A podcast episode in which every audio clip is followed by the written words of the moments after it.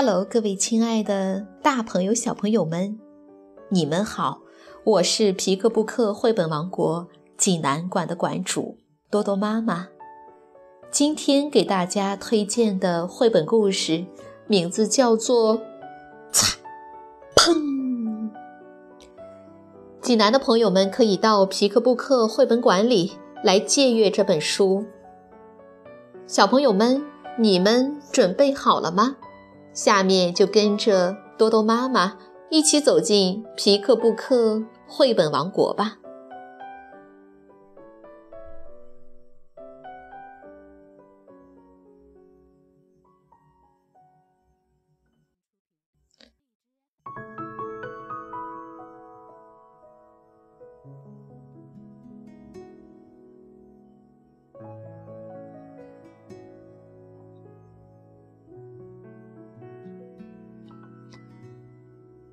擦碰。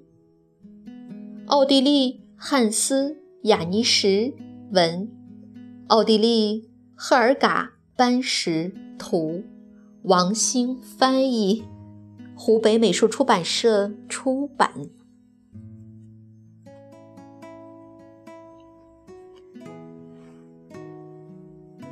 小鸟西蒙坐在自己的巢里。外面的世界在他眼里显得好大好大。他想，好想能像爸爸妈妈那样飞翔呀！西蒙使劲儿向朝外伸着头，突然他一下子跌了出来，从空中一直向下飘落。救救命！没等他叫出声。就已经重重的摔在地上了。擦，砰！当时他的脑袋里发出了这样的声音。当爸爸妈妈找到他时，他正坐在草丛中，羽毛乱蓬蓬的。妈妈担心地问他：“疼吗？”西蒙回答。砰爸爸觉得好奇怪，擦砰！西蒙点点头，擦砰！他可怜兮兮地叫着，那声音听上去就像一扇门被关上了。爸爸妈妈不知道该怎么办，他们给他好东西吃，白天黑夜都照顾着他。他们每时每刻都陪着他，教他学习飞翔。但无论怎样，西蒙都不能像别的鸟儿那样发出叽叽喳喳的叫声，更不用说唱出动听的歌了。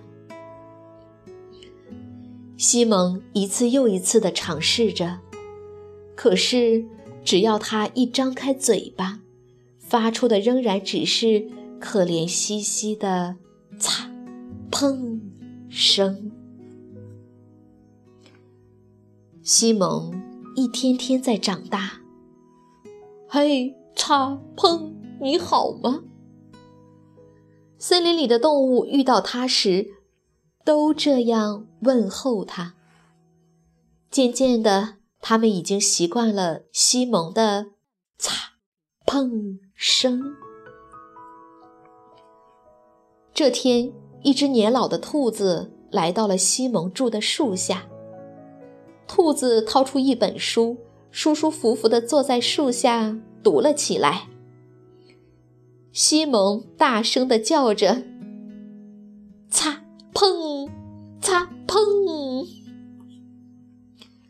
老兔子卡尔向树上看去，卡尔说。你的叫声听起来好可怜呢。你难道不会像别的鸟儿那样唱歌吗？西蒙摇了摇头，他轻声地哀叫着：“擦砰！”卡尔满怀同情地看着他：“我要让你重新快乐起来。明天中午你到我这儿来好吗？让我想想怎样才能帮助你。西蒙点了点头，然后他飞过草原，飞过森林，飞过丘陵，飞过高山，一直飞到了大海边。最后，它落在一块高高的岩石上。擦，砰，擦。砰！它的叫声很快就被大海的声音淹没了。它叫呀叫呀，直到叫不出声音。第二天，西蒙飞到了老兔子卡尔那里，在草地中央有一张像草地一样绿的沙发。卡尔说。这是一张思考沙发，孩子，你躺上去，安静下来，先回忆一下好吗？你是从什么时候开始第一次喊“擦碰”的？慢慢想，不要着急。西蒙闭上眼睛，躺在沙发上。刚开始浮现在他脑海里的只有星星、光环和云朵。渐渐的，他的思绪平静下来。他那么安静地躺在那里，老兔子卡尔还以为他睡着了呢。过了一会儿，西蒙睁开了眼睛。他说：“擦，碰。”卡尔问他：“孩子，到底是怎么开始的？发生过什么事？”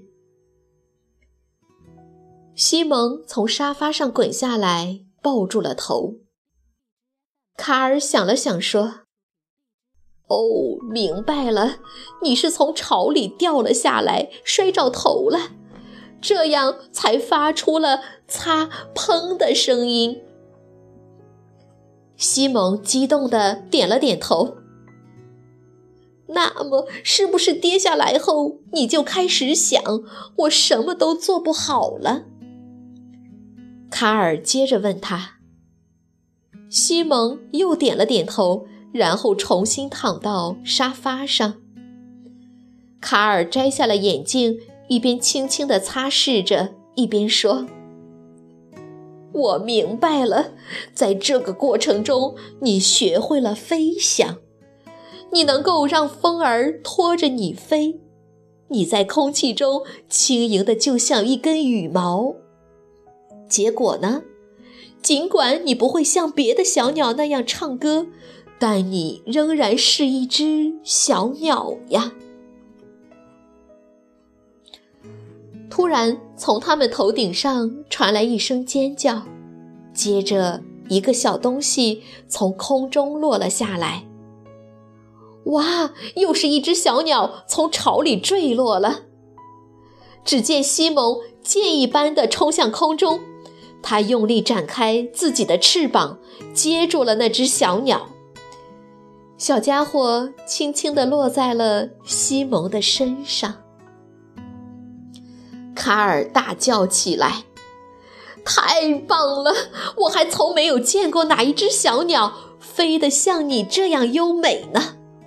我有好主意了。”他兴奋地看着西蒙。几天之后，老兔子卡尔邀请森林里所有的动物来参加聚会。他站在绿沙发上，大声地宣布。真诚的欢迎大家来观看擦砰的飞行表演。这时，西蒙从最高的一棵树上起飞了，他在空中一会儿升腾，一会儿旋转，一会儿又从高空向下冲刺。他向客人们展示着自己全部的本领。他的精彩表演让所有动物都很羡慕。西蒙这样想着。对于一只鸟儿来说，能在空中飞舞是多么美妙的事啊！它大声的、快乐的叫着：“擦，砰，擦，砰！”那声音听上去真像一扇门又被打开了。